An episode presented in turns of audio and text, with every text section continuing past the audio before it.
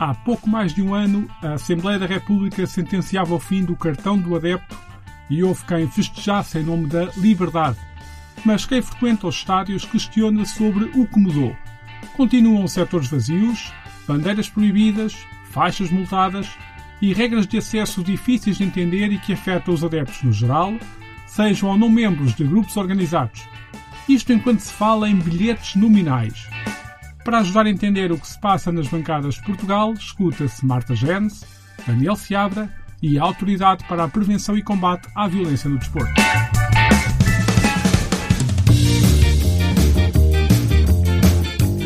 Há algo que une Parabéns Presidente no Estádio do Dragão, esta é a nossa seleção em Alvalade, ou 32 seleções apuradas, 6.500 vidas derrotadas em Portimão. São tudo exemplos de faixas que valeram multas por serem consideradas fora da lei. No momento em que na ressaca do Mundial do Qatar ainda está fresca na memória a indignação sobre a liberdade de expressão dentro dos estádios, as proibições no acesso aos mesmos e a repressão sob diferentes formas, talvez seja oportuno recordar que já cantavam os da Weasel lá atrás, nos anos 90, que, enquanto se perseguem os nobres ideais, esquecemos de limpar os nossos quintais. Aquilo que era catalogado como um problema das claques pode considerar-se hoje como um tema que afeta todos os frequentadores de estádios de futebol. Pelo menos se tivermos em conta os casos que se multiplicam fora dos grupos organizados. Sejam eles, por exemplo, cidadãos que querem assistir a um jogo de Portugal com uma camisola da Amnistia Internacional e têm o acesso vedado, como aconteceu há poucos meses em Alvalade, ou aquele adepto de meia-idade que apenas quer assistir ao jogo do emblema do seu coração na terceira divisão nacional, com a bandeira talismã que há décadas arrasta consigo e que vai resistindo ao longo dos tempos, seja ao mais rigoroso inverno ou aos mais abrasadores raios de sol do verão. Resistiu a tudo, menos ao futebol da atualidade. Porque é proibida na sua dimensão, diz a lei, mesmo que ainda há pouco mais de uma década estivesse à venda em qualquer banca à porta de um estádio. Ou ainda António Lourenço, o famoso trompetista do Futebol Clube do Porto, que num jogo da Supertaça viu interdita a entrada ao seu tradicional instrumento. Na altura, com a mediatização dos casos, quer o episódio da Amnistia Internacional, quer o de António Lourenço foram explicados como um excesso de zelo no controle da entrada. Mas estamos perante excesso de zelo ou há uma lei a ser cumprida que está mal desenhada? Para procurar chegar ao fim deste episódio um pouco mais esclarecidos do que o que iniciamos, é incontornável analisar o problema na ótica dos grupos organizados e adeptos, pois parecem ser eles afinal a ocuparem um cantinho especial no que pressão diz respeito e a motivação por trás da legislação. Daniel Seabra é professor, antropólogo investigador do Observatório para a Violência Associada ao Desporto da Universidade Fernando Pessoa e autor do livro Claques de Futebol, o Teatro das Nossas Realidades. Acompanha os grupos organizados e adeptos desde 1992 tendo produzido diverso trabalho académico sobre a matéria, no âmbito do qual integrou as claques do Futebol Clube do Porto, Boa Vista e Salgueiros. Defende a necessidade de olhar as claques sob o ponto de vista das ciências sociais, e foi esta frase o um mote para o questionar sobre os efeitos perversos das atuais regras de acesso aos estádios e se, em nome da lei, não se estão a esquecer exatamente das interações sociais por trás da ideia de ser militante no apoio a um clube a meu ver, eh, não têm em conta. Não poderei dizer que se esquecem, se calhar as pessoas conhecem, ou pelo menos eh, têm informação que lhes permite conhecer eh, toda a dimensão social, cultural, política e também na esfera da, da, da juventude, mas o objetivo, o objetivo da lei é, sobretudo, prevenir e combater a violência, a meu ver, eh, e em muitos momentos, a lei tem alguns efeitos perversos que só ocorrem porque eh, não são tidos em conta, não são levadas em conta algumas destas dimensões sociais e, e, e, do significado que a participação num grupo organizado de adeptos tem para aqueles que, que, que neles se envolvem. E, esse, e, essa é, e essa é uma dimensão que, a meu ver, deve ser considerada. Repare, todos estes anos de investigação eh, que eu levei a cabo, e são mais de 25, Eu comecei a investigar este tema em 1992, portanto, tenho quase 30 anos de, de, de investigação. Uh, que, se é que não, não estão mesmo já aos 30 anos, permitem constatar uh, várias dimensões de fenómenos, do fenómeno, perceber que estamos perante uma temática sobre a qual se escreve há mais de 50, de 50 anos. O primeiro, livro, o primeiro livro que foi publicado no âmbito das ciências sociais eh, sobre questões associadas eh, a este tipo de manifestações. As claques não são propriamente o fenómeno do liganismo, são, eh, são algo diferente. Mas o primeiro livro que foi escrito por alguém das ciências sociais sobre o liganismo data de 1968 uh, pelo John Harrington, uh, o título é Soccer, o Liganismo, uh, e foi, digamos assim, a primeira grande investigação, uma investigação muito séria e que, de certa forma, delineou as grandes variáveis que ainda hoje são estudadas a propósito deste fenómeno. é, um, é um trabalho importante. E, no, sobretudo no contexto inglês, mas noutros também, estamos perante um fenómeno muito estudado pelas ciências sociais. E esse estudo, a meu ver, pode constituir um, um excelente contributo eh, para que eh, eh, a legislação que é elaborada possa estar mais ajustada com, com a realidade. E este contributo das ciências sociais e o estudo comparativo do fenómeno com outros países poderia evitar alguns erros que, que são cometidos, e um desses erros foi precisamente a constituição do, do cartão do adepto. Teve rotundo falhanço noutros países e que, eh, felizmente, eh, em Portugal foi abolido, não sem que deixasse um, um rastro de prejuízo e efeitos perversos que ainda perduram. E importa sublinhar também que eh, a abolição do cartão do adepto não resolve outras dimensões do problema, que foi precisamente o estabelecer zonas específicas para a permanência de, de dos grupos organizados de adeptos, que, eh, a, a, a, meu ver, têm também eh, os seus problemas. E, portanto, eh, as medidas legislativas devem ser tomadas, a meu ver, quando há alterações estruturais do fenómeno, quando as condições do próprio fenómeno têm esta ou aquela evolução e não devem ser tomadas, eh, eh, digamos assim, como resposta aos inputs da comunicação social ou ao clamor da comunicação social e da opinião pública. E nós não podemos legislar hum, ao sabor do evento. O que é que eu quero dizer com isto? Não é por, porque ocorre um problema sério num estádio ou noutro eh, periodicamente, que está tudo mal e que se justifica uma nova legislação. A legislação não pode constituir um instrumento de gestão mediática e de demonstração de proatividade por parte dos governos. Para Daniel Seabra, há um problema na forma como os grupos são tratados perante a opinião pública que resulta do que afirma ser uma visão triplamente distorcida. Essa visão acaba a ter consequências no momento de se legislar.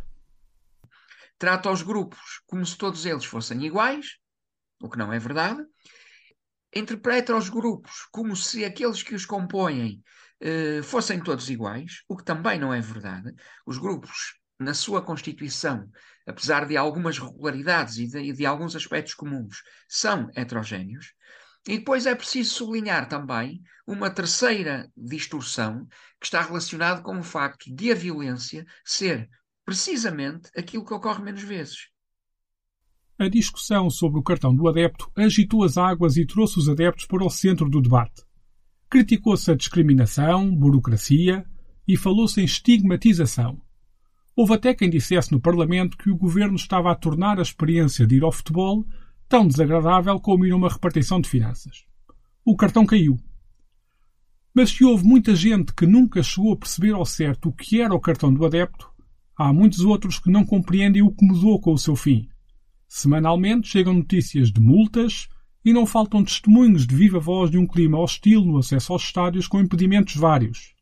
E se por um lado falou-se em fim da burocracia, a verdade é que por outro já se anunciam os bilhetes nominais, que no limite e numa determinada interpretação podem ser vistos como uma espécie de cartão do adepto para toda a gente. Para procurar estas respostas, questionei Marta Gens, presidente da Associação Portuguesa de Defesa do Adepto, órgão que se destacou numa luta titânica pela visibilidade dos direitos dos adeptos, se um ano depois, olhando em retrospectiva e medindo o pulso ao atual estado das bancadas portuguesas, faz afinal sentido falar-se em vitória nesta questão. A verdade é que, bem, nós tivemos uma luta muito intensa contra, contra esse mecanismo, que na verdade, como nós muito dissemos, é um mecanismo que em determinados países nunca vingou, Uh, foram poucos os países que o adotaram e que perceberam que não era de facto uma medida que trouxesse, que tivesse qualquer mais-valia. E, portanto, mais, mais depressa ou menos depressa, acabaram também por deitar esse mecanismo abaixo. Nós fizemos com. Uh, portanto, a lei entrou em vigor, uh, ainda estávamos numa situação de pandemia. Portanto, a verdade é que ela também não surtiu efeito prático logo, logo de início. Portanto, nós costumamos dizer que a verdade é que o cartão do adepto, em bom rigor, só demorou cerca de 3, 4 meses a efetivamente cair. Agora, conclusões. Nós entendemos que foi uma grande vitória porque, um, ou por um lado, foi uma grande vitória porque nós conseguimos uma mobilização brutal à volta de um assunto e talvez das poucas vezes na história em que todos estivemos do mesmo lado, porque reconhecemos, isto é uma coisa que nós à PDA dizemos muito, é independentemente das nossas cores pessoais e, e, e, clubísticas, há muitos assuntos que nós todos, que nos tocam a todos a título, a título pessoal enquanto adeptos e que nos são comuns. E de facto, pela primeira vez nós conseguimos estar todos do mesmo lado independente das nossas cores clubísticas, e ter uma tese que era perfilhada por todos, e conseguimos entrar nas esferas políticas, e conseguimos entrar nas esferas da comunicação social, e conseguimos mobilizar a opinião pública a nosso favor. De uma forma que nós achamos que foi séria, por parte de nós todos, que foi séria, que foi muito objetiva, e nós construímos de facto uma tese que depois nós víamos ser, um, víamos ser um, digamos, perfilhada por outras pessoas que também não estavam de acordo e percebemos que também era uma tese que tinha vindo muito de nós devido a uma análise muito séria que nós tínhamos feito deste tema. Portanto, desse lado, eu acho que foi uma vitória, de facto, nós temos feito isto pela primeira vez. Mais ainda, nós conseguimos dar entrada, mesmo antes da queda política, digamos assim, da queda da lei do cartão do adepto, uh, nós conseguimos dar entrada de uma ação judicial. Quer dizer, isto nunca aconteceu na história, sei lá, contemporânea, nem contemporânea, nem moderna, na história nenhuma em Portugal, que os adeptos tenham unido e tenham dado entrada de uma ação judicial contra o Ministério da Educação. O resultado é outra história, mas nós sempre dissemos, independentemente daquilo que os tribunais vão julgar, porque talvez não tenhamos até muita maturidade, não tenhamos, isto não é nada pejorativo, é não tenham ainda os tribunais, as esferas políticas, porque é um caminho que se faz e nós até determinado ponto estamos dispostos a aceitar isso. Uh, portanto, independentemente do resultado, isto para nós há de ser sempre uma vitória que nunca se diga que os adeptos não fizeram nada, muito antes pelo contrário, entraram pelas vias legais, jurídicas e fizeram tudo como devia ser feito. E isso para nós não deixa de ser uma vitória. Na Assembleia da República, dois partidos destacaram-se na apresentação de propostas. O Partido Comunista Português pretendia o fim do cartão do adepto, mas também das zonas com condições especiais de acesso e permanência de adeptos, e da equiparação de manifestações de ideologia política, protegidas pela Constituição, a atos de violência, racismo, xenofobia, intolerância e discriminação. A iniciativa liberal ficou-se apenas pelo fim do cartão do adepto. Ganhou esta proposta. Para procurar saber o que motivou a que um partido quisesse ir mais além e outro se contentasse com o meio caminho, contactei ambos os grupos parlamentares. Apesar de terem ambos contactado telefonicamente, a resposta acabou por não chegar em tempo útil para a gravação deste episódio, uma vez que quando chegou já estava na fase de edição. Para Marta Gens, conseguiu-se o possível na Assembleia da República, tendo o calendário parlamentar acabado por condicionar o objetivo de ir mais além.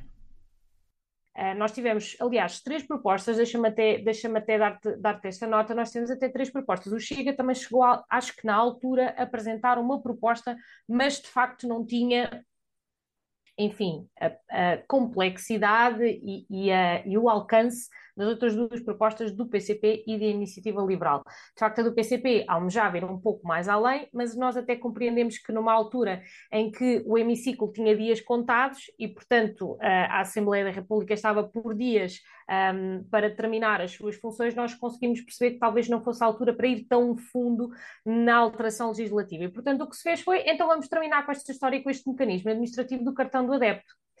E é aí que nós conseguimos compreender que, se por um lado foi uma vitória, por outro lado ainda não percebemos muito bem.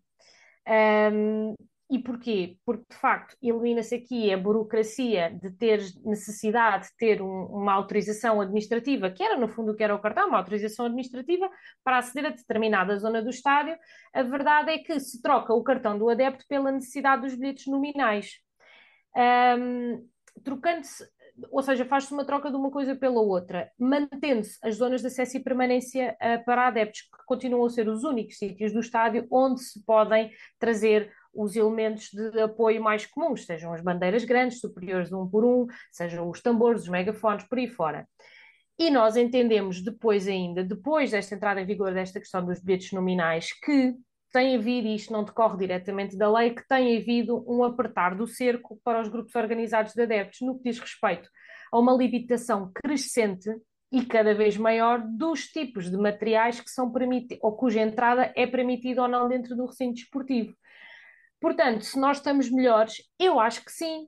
Uh, apesar de tudo, acho que sim, porque ganhou a vontade dos adeptos, ganhou uma vitória em nome da liberdade de expressão uh, de todos os adeptos dentro de um estádio, mas por outro lado, um, percebemos que a luta está para durar. Ou seja, não ganhamos de um lado, então vemos limitados os nossos direitos pelo outro. Obviamente que isto também leva aqui a uma alteração de, de estratégia da nossa parte e nós conseguimos perceber de novo, ou seja, começar isto de novo, fazer uma interpretação nova, fazer uma análise nova, fazer o que é que nós vamos fazer agora, quais são as armas ao nosso, ao nosso alcance, um, quais são as ferramentas que nós podemos utilizar, mas isto é uma verdade que nós uh, constatamos hoje em dia. Agora, não posso dizer que não tenha sido, na nossa opinião, uma vitória brutal.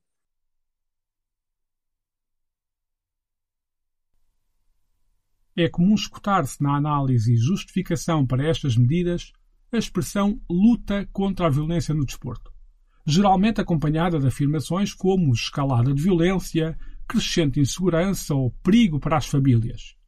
Uma consulta aos relatórios do Conselho de Disciplina da Federação Portuguesa de Futebol permite perceber que o rigor chega àquilo que se pode chamar de policiamento de linguagem, pois são várias as multas, na ordem das largas centenas de euros, por insultos ao árbitro ou a adeptos adversários.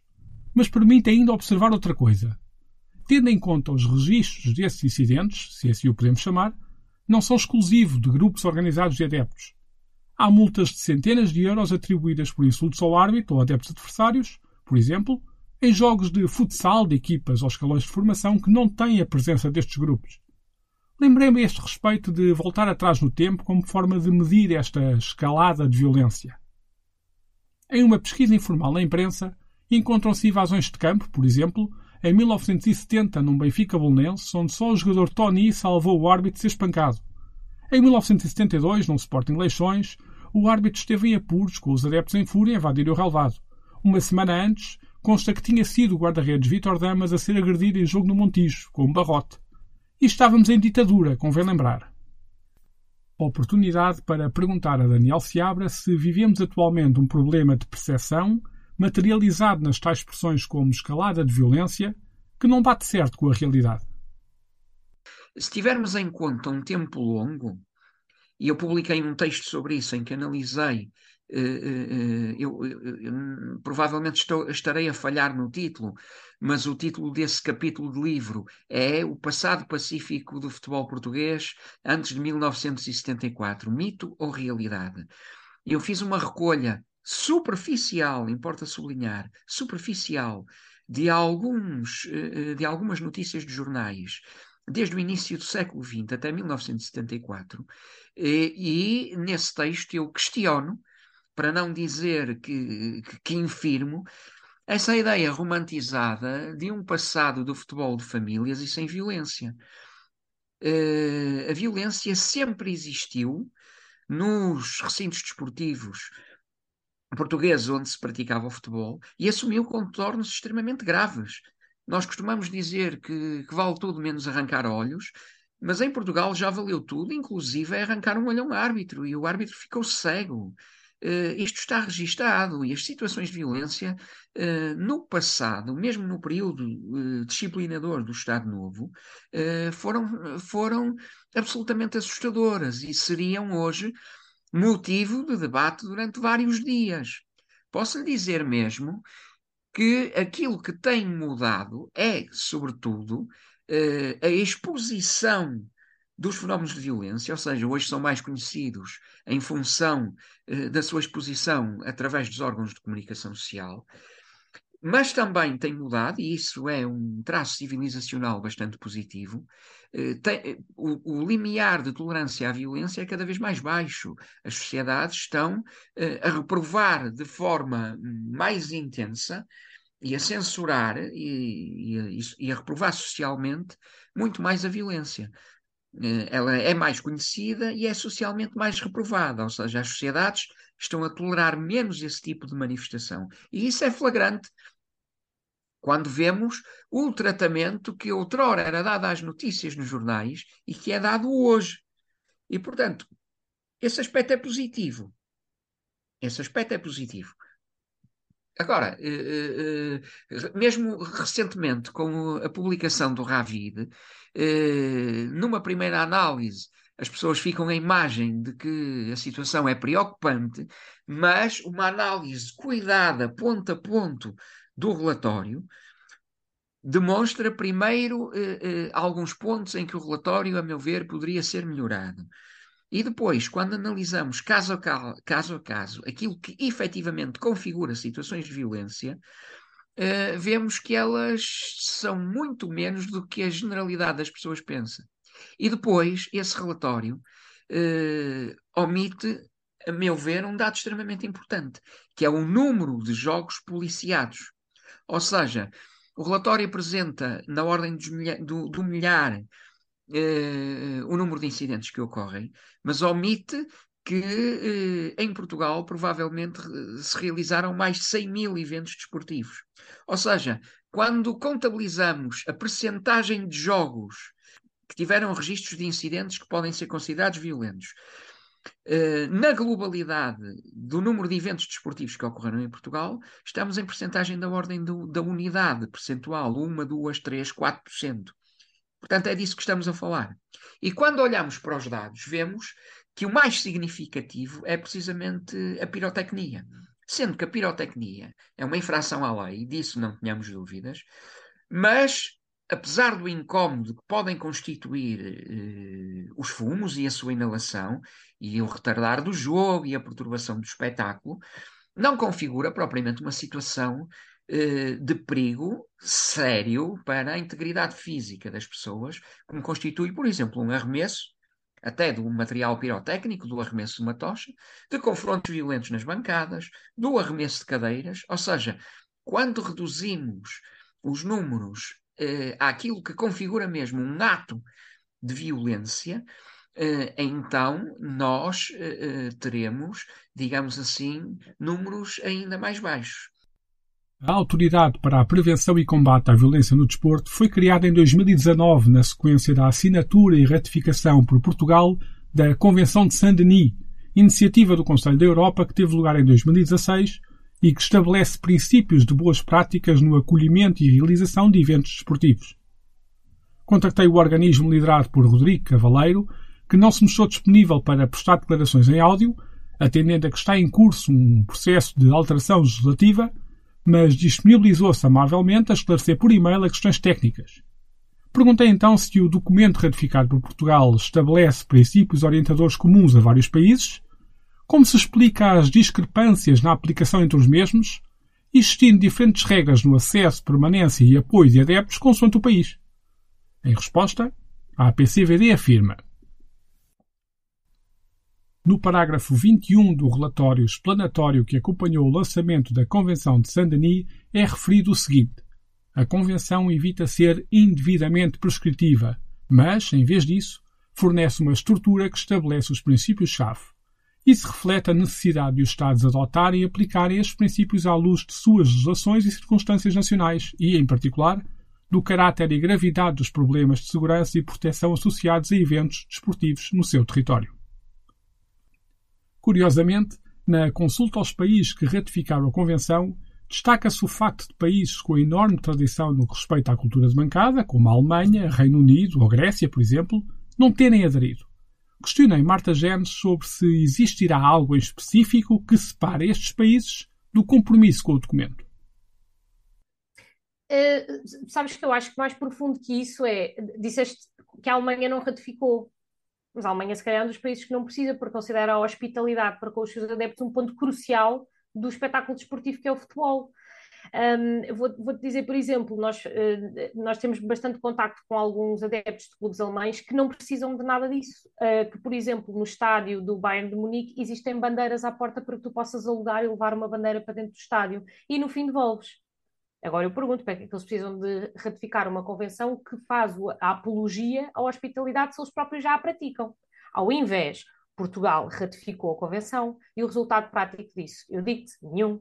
Portanto, um, na verdade, a convenção deve representar um conjunto de princípios que devem ser adotados. Um, mas depois, se nós olharmos para, para a prática, se calhar a ratificação não é assim tão importante. Se nós vamos ratificar só para ficar bem na fotografia, então mais vale estarmos quietos, não é verdade? Como se calhar fez a Alemanha, porque e nós, nós, vemos, nós vemos, por exemplo, nós tivemos agora um jogo da Liga dos Campeões, que foi o Sporting com o de Frankfurt, e vimos que os adeptos portugueses em Frankfurt puderam levar tudo e mais alguma coisa, e os adeptos do Frankfurt cá não puderam trazer nada. E esta é a diferença entre um país que ratificou a convenção e outro país que não a ratificou. A diferença na prática é muita, mas não é facto ter assinado um papel que as coisas mudam. A palavra-chave está, parece-me, um, a Convenção visa, visa estabelecer aqui pilares para, um, para o acompanhamento de um espetáculo desportivo em termos da sua complexidade, um bocado em termos holísticos, digamos assim, não é? Como conjugar todas as vicissitudes, todas as, as um, todas as necessidades para a concretização com sucesso de um bom espetáculo desportivo. E um dos pilares da Convenção de Santonia é precisamente a hospitalidade. E é um pilar que Portugal, apesar da APCVD ter feito ou ter estado até recentemente, até, até agora, a tentar apostar nisso, é uma mentalidade que ainda não nos diz nada, não nos diz com as devidas aspas, diz-nos alguns, não, não diz a quem devia dizer. De igual modo, procurei saber, junto da APCVD, como se explicava que nos campeonatos portugueses também se verificasse essa discrepância na aplicação das regras, que são diferentes de estádio para estádio e de clube para clube, mesmo quando falamos de emblemas do mesmo campeonato. Consoante o local, o mesmo objeto pode ser proibido e autorizado. A APCVD responde. O regime jurídico da segurança dos espetáculos desportivos atribui responsabilidades claras e inalienáveis aos promotores de espetáculos desportivos papel normalmente assumido pelo clube da casa, que, usando as prerrogativas da lei, têm competências e atribuições que lhes permitem tomar determinadas medidas que outros promotores optem por não tomar. Contudo, é desejável e recomendável a harmonização de regras, embora com respeito pela especificidade de diferentes desportos ou diferentes recintos esportivos. A este propósito, os organizadores de competições desportivas estabelecem nas competições sob sua responsabilidade regulamentos que definem os denominadores comuns a respeitar por todos os clubes participantes, pelo que os regulamentos de competições são ferramentas importantes para se conseguir uniformizar regras. Conscientes que existe discricionariedade na ação dos diversos atores na organização dos eventos esportivos, não sendo possível a PCVD intervir numa perspectiva regulamentar, sempre que se revela oportuno tem elaborado recomendações na forma de notas informativas estando neste momento disponíveis duas sobre matérias com relevo para as preocupações apresentadas. Segue o link para a biblioteca digital do site apcvd.gov.pt. No que respeita à discrepância de critérios, outro aspecto tem saltado à vista dos estádios portugueses.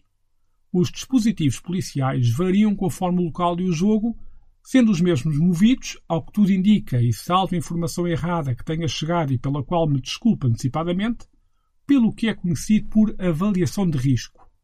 Em maio de 2022, o Varzim Sport Clube publicou um comunicado na sua página de Facebook a propósito do jogo com o Mafra, da 34ª jornada da Liga SABSEG, segundo escalão nacional. No texto, admitiu que o encontro esteve em risco de não se realizar.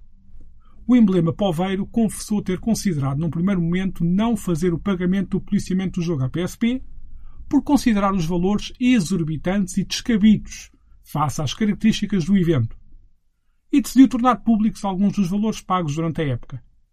Quanto a Leixões, o Varzim terá pago mais de 4 mil euros, com Casa Pia, Covilhã e Rio Ave mais de 2 mil euros, e o encontro com o Mafra superou os 5 mil euros. Pese embora a questão dos custos com o policiamento e o caso do Varzim em particular possa ser eventualmente de âmbito distinto dos problemas da legislação, acaba por ser um bom exemplo das preocupações que atingem os outros emblemas que não os designados três grandes, num país cuja visão do fenómeno futebolístico tende a ser tripartida. Sempre que uma nova regra é introduzida, foca-se o futebol profissional, mas a verdade é que a legislação aplica-se ao desporto nacional como um todo, como aliás o mapa de castigos da Federação Portuguesa de Futebol, já citado anteriormente, deixa evidente. Marta Genes reconhece que estaremos perante uma legislação feita a pensar nos três emblemas mais populares esquecendo que há todo o mundo além disso. O problema é na concepção da legislação, que apenas pensa no futebol profissional, esquecendo-se que ela também é aplicável a outras modalidades e a outros escalões e a outras competições. E isso começa logo errado a partir daí, dizendo, ah, isto do Porto, do Benfica e do Sporting. Pois, mas enfim, o resto não é paisagem, não é verdade? Todos somos determinado clube e a lei acaba por se aplicar. Portanto, esse princípio à partida é logo um princípio errado, que vai determinar logo a grande, grande falha, uma redonda falha do resto da, da legislação. Quer dizer, eh, vamos pensar, eh, no outro dia falava-se em uh, bilhetes nominais para todos, ouvi alguém dizer para todas as, para todas as competições, para todos os colégios, quer dizer, isto isto é completamente abjeto. Como é que nós vamos fazer isto aqui no grupo esportivo Louros? É com uma caneta? A nominal, então vá, como é que te chamas? entramos no, no, ou seja, isto um bocadinho uh, aqui a, a, hiperbolizar a coisa, que é, entramos aqui num, num, num, num círculo, num, num círculo em que, que já não, nada disto já faz sentido, não é verdade? É com, com um objetivo tão, parece que é um guilty pleasure, esta história da violência do desporto, é um guilty pleasure de tal ordem, é uma bandeira política que, há, que parece que vale tanto que vale tudo. O livro Fever Pitch, de Nick Hornby, Febre no Estádio na sua versão portuguesa, celebrou em 2022 os 30 anos do seu lançamento. Há uma década, a propósito dos 20 anos da obra, o seu autor confessava que tinha mudado mais no futebol em 20 anos do que nos 100 anos anteriores e admitia o seu desalento a olhar o futuro. Para Nick Hornby, perdeu-se a cultura de bancada e a nova geração está a olhar o futebol da mesma forma com que olha o cinema, teatro ou concertos. Ou seja, algo a que se vai cinco ou seis vezes por ano, em vez de uma forma militante. Mantendo o foco nos outros emblemas do futebol português que não os três mais mediatizados, Questionei Daniel Seabra se eles podem ter em risco a renovação geracional, sabendo-se que nos clubes com menos adeptos, as claques representam um importante fator de atração e retenção de jovens. As bandeiras, os cânticos, a ideia de que há outros jovens como eu a apoiar este clube. O professor reconhece que sim, mas aponta outra preocupação no que respeita a questões de renovação geracional. A mudança na forma de apoiar, em resultado das leis repressivas, está a tirar os jovens para o movimento casual associado no âmbito europeu com níveis de violência mais elevados. O que mais me preocupa nem é tanto a renovação geracional, porque essa de facto ocorre, mas é, eh, eh, digamos assim, o comportamento da, da nova geração. Eh, eu não vou especificar qual é o grupo, mas dos grupos estudados, eh, aquilo que eu tenho constatado, tenho constatado num dos casos, e não só nesse grupo estudado, mas também eh, naquilo que falamos relativamente à emergência do, do movimento casual, ainda recentemente, numa conversa com um líder de, de uma importante claque portuguesa, ele dizia-me o seguinte: Tu és do meu tempo. E estamos a falar de alguém a quem eu assisti eh, à entrada na claque alguém que me dizia assim: no nosso tempo, aquilo que nós queríamos era acender umas tochas, era pegar numa daquelas bandeiras e agitar aquelas bandeiras enormes que é preciso ter força, e nós tínhamos orgulho em fazer aquilo. E eu recordo uma entrevista que fiz a um dos membros da CLA que disse que a primeira vez que acendeu uma tocha e que mexeu na bandeira que até tremia, tal era o orgulho e o sentimento de pertença de estar a contribuir para esse espetáculo.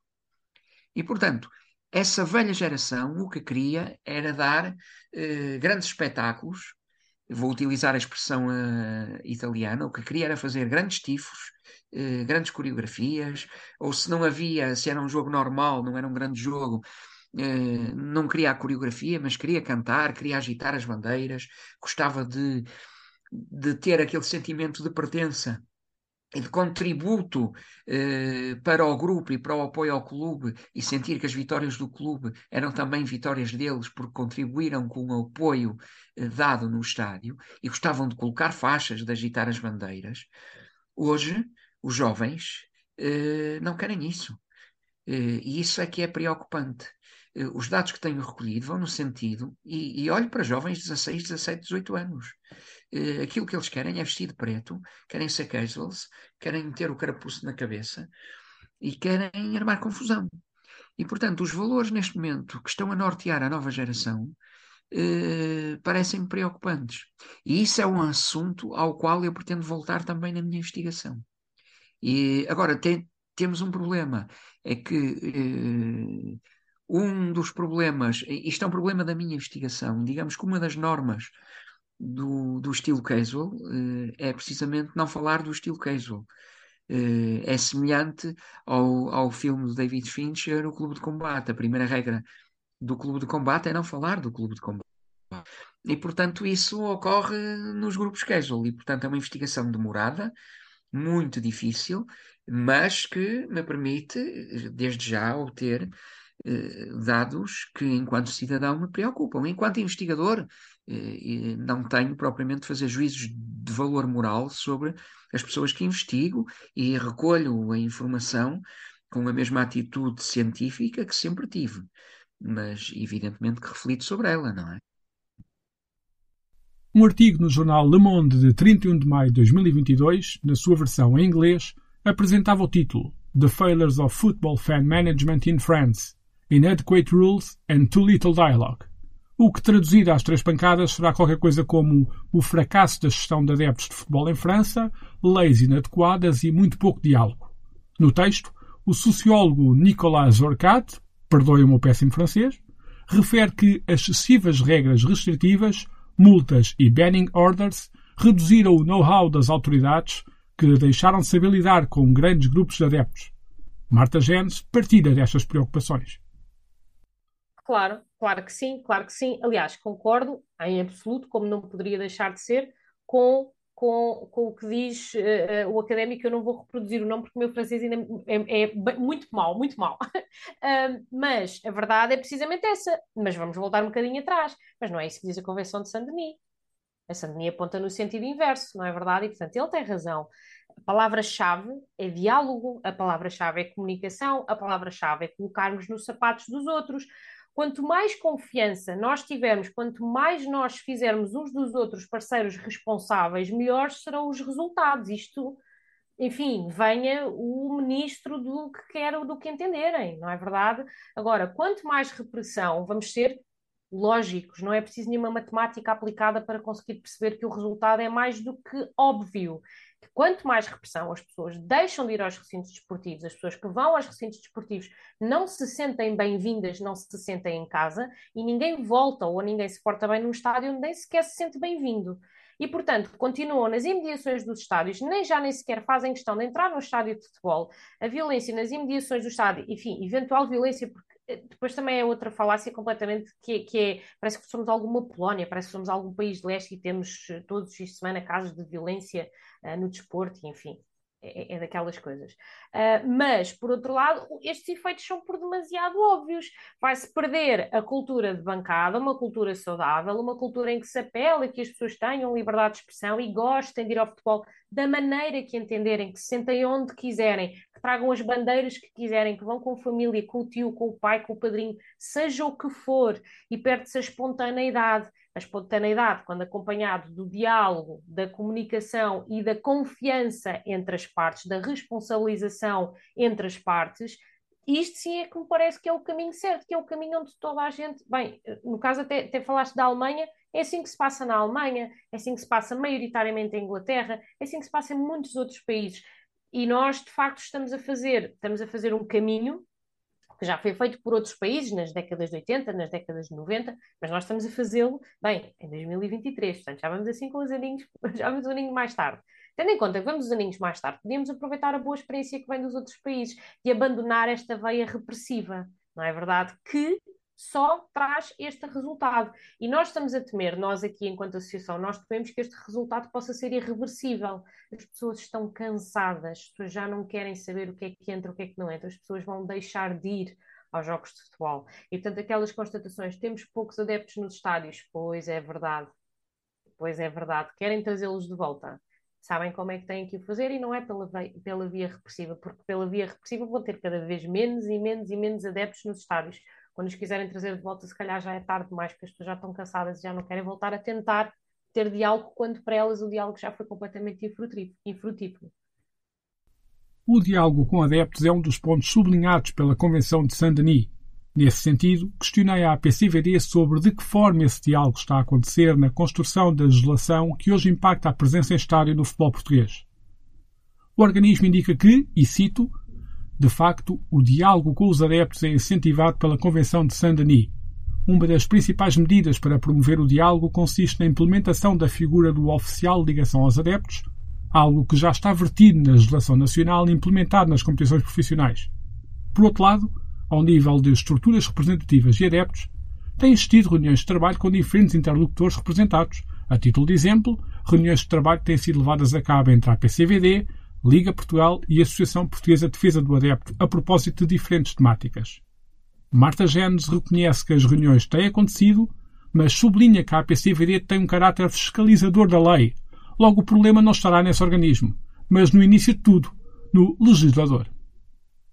Nós temos, de facto, tido diálogo com, com a APCVD, reconhecemos que a APCVD uh, um, acolhe um trabalho que, em primeira mão, que estava delegado ao antigo IPDJ, numa altura em que a lei era sensivelmente a mesma, ou seja, tínhamos o mesmo âmbito de controle nacional e o mesmo tipo de contraordenações.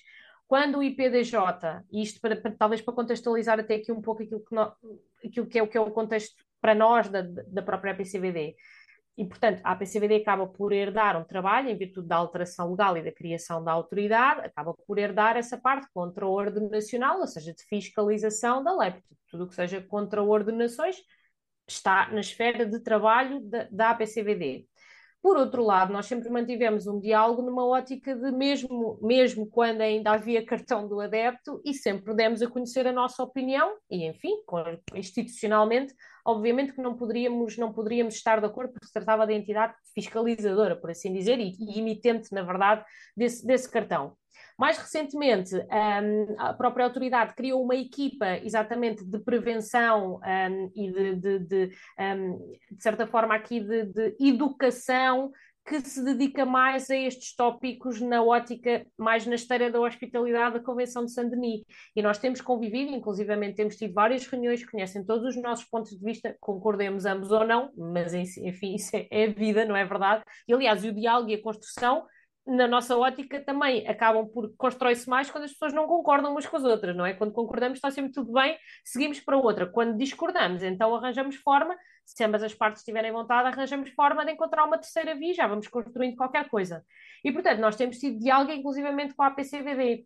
Temos tido algum trabalho também com a APCVD e com a Liga Portugal, até fizemos recentemente, já no fim do ano passado, um workshop para os oficiais de ligação aos adeptos em Portugal, uh, as três instituições, portanto, sim, nós temos trabalhado.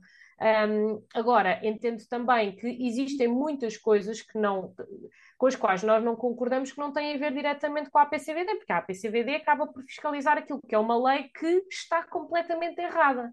E, portanto, a nossa maior discordância, por assim dizer, está lá atrás, é, é, com o legislador. A nossa maior discordância é com o legislador, não é propriamente com a PCVD, mas sim, temos tido diálogo e temos, temos trabalhado naquilo que nos une ou naquilo que nós podemos fazer em conjunto, sim.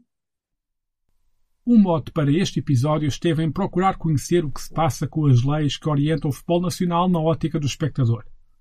E os contributos recebidos podem ajudar a dar alguma luz sobre a matéria. Não se nega a existência dos problemas, não se atua como negacionista da violência, não se pinta ninguém de santo ou outro de diabo. Procurou escutar-se quem sabe da matéria, com um rol de convidados variado e diferente entre si. Talvez a pluralidade seja um dos elementos em falta no debate na opinião pública, que, como aqui foi referido, acaba a pressionar na altura de legislar. No momento da edição deste episódio, surgia na imprensa a notícia da pena de prisão de 5 anos, superior, por exemplo, ao crime de assédio sexual, que na legislação portuguesa é de um ano ou de multa até 120 dias, para quem possuir artefactos pirotécnicos em estádios de futebol, acabando os mesmos a ser descritos por muitos órgãos de comunicação social como very lights, numa confusão que não ajuda a esclarecer quem houve. Daniel Seabra volta a sublinhar a ausência de visão especializada na abordagem pela imprensa nacional e fala do conceito de pânico moral. Acontece isto, ninguém é punido, não se passa nada, no estrangeiro é que se pune, acabaram com o liganismo, não é verdade. Primeiro, nunca. E depois este discurso é tantas vezes repetido que uh, fica de tal forma instituído e assumido como é verdade, como verdade, em que chegamos ao ponto de ouvir um, um ex-líder de um grande partido português, que na altura era candidato a primeiro-ministro, uh, a dizer publicamente que admitia a possibilidade, para resolver o problema, de acabar com as plagas como se fez em Inglaterra. Ora, quando alguém diz que na Inglaterra acabaram com as claques, eu deixo sempre uma pergunta. Diga-me, por favor, o nome, o nome, de uma claque em Inglaterra uh, que tenha sido extinta. E as pessoas não são capazes de dizer. Não são capazes de dizer porque em Inglaterra nunca houve claques. O fenómeno é completamente diferente. Configura um estilo hooligan, hum, não temos grandes coreografias, não temos tochas, não temos aquelas grandes bandeiras. Portanto, o fenómeno é completamente diferente. E as pessoas dizem que acabaram com o liganismo. Não. O liganismo foi varrido para fora dos estádios. Eh, isso sim, mas ocorre dentro dos estádios. Há grupos de Facebook, há desculpe, de, de Telegram, em que se aderir a esse grupo, e qualquer pessoa pode aderir, uh, tem incidentes todas as semanas, em toda a parte do mundo. O liganismo e o estilo casual está uh, a renascer em toda a Europa. Uh, a pirotecnia, ao contrário do que as pessoas pensam, tem contornos muito mais exibicionistas e está muito mais presente em países que, eh, à primeira vista, ninguém suspeitaria, como a Suíça, por exemplo. Autênticos festivais de pirotecnia dos grupos suíços. E, portanto, eh, depois, o problema é que, eh, como dizia um, um autor da Universidade, um colega meu da Universidade de Manchester, que é o Steve Redbed, ele dizia assim: existe o liganismo e depois existem os discursos acerca do hooliganismo. E é sobre esses que as pessoas formulam a sua opinião.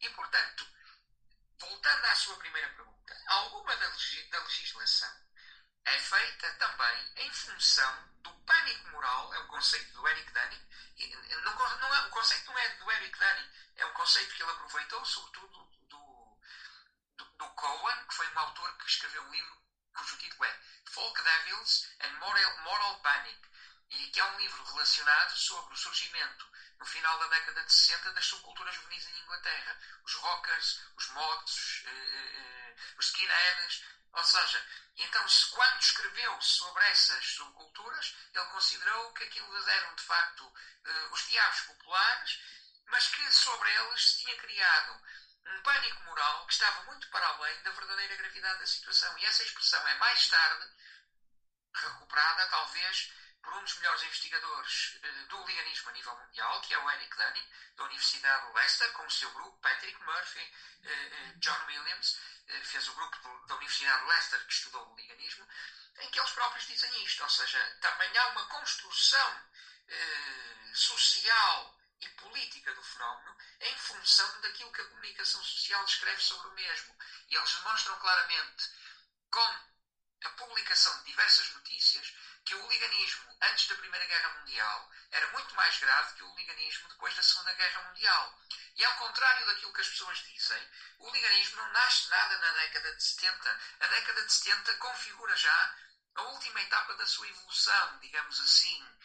Eh, na década de 60, em 66, no Mundial do Eusébio, onde Eusébio está presente, o liganismo estava eh, perfeitamente configurado nos moldes modernos, tal qual conhecemos. Agora já teve outras evoluções, eh, também para o estilo casual, que surge nos anos 70, sobretudo em Liverpool. Os efeitos da alteração legislativa introduzida mudou por completo a forma como se vê e se vive um jogo de futebol em Portugal. Também por cá, o Nick Hornby podia afirmar que mudou mais em 20 anos do que nos 100 anos anteriores. Já não existem as bandeiras, que foram em alguns casos substituídas por bandeiras produzidas pelos clubes e agitadas por figurantes junto à linha final, e mesmo os sons já não são os mesmos. Há um speaker que grita em busca de interação, já não se ouvem as tradicionais buzinas, ou os bombos das fanfarras, clássicos nas locações de alguns emblemas, sobretudo no norte do país. Quando acontece, o país parece aprovar com satisfação, como aconteceu recentemente no encontro da Taça de Portugal entre o Caldas e o Benfica, animado por uma fanfarra num dos topos. Provavelmente, mais um daqueles casos da aleatoriedade das regras que tornam determinados objetos permitidos nos recintos e outros não. A esse propósito, e em jeito de fecho de episódio, fica o som de um certo de um sketch humorístico brasileiro, feito a propósito das alterações que o país conheceu na altura da construção dos novos estádios para a Copa 2014. Fala-se no Manual do Torcedor Comportado, pergunta-se onde está a geral, a bateria é um toque de telemóvel porque não se pode levar instrumentos, e o golfe esteja-se com um aplauso sentado e os gritos de bravíssimo. Apesar de muita pesquisa, não foi possível identificar a origem para os devidos créditos. Contudo, a versão completa do vídeo será colocada com o link de YouTube na versão escrita deste episódio no Substack do Tomadeira. Brasil! Brasil! Alexandre, o que, que é isso? Brasil! Cara, meu tambor eletrônico não pode trazer instrumento. Vem cá, cadê geral, hein? Geral tá aí, Marcelo, aí, ó. Brasil! Não, Alexandre, eu não tô falando de geral aqui, não.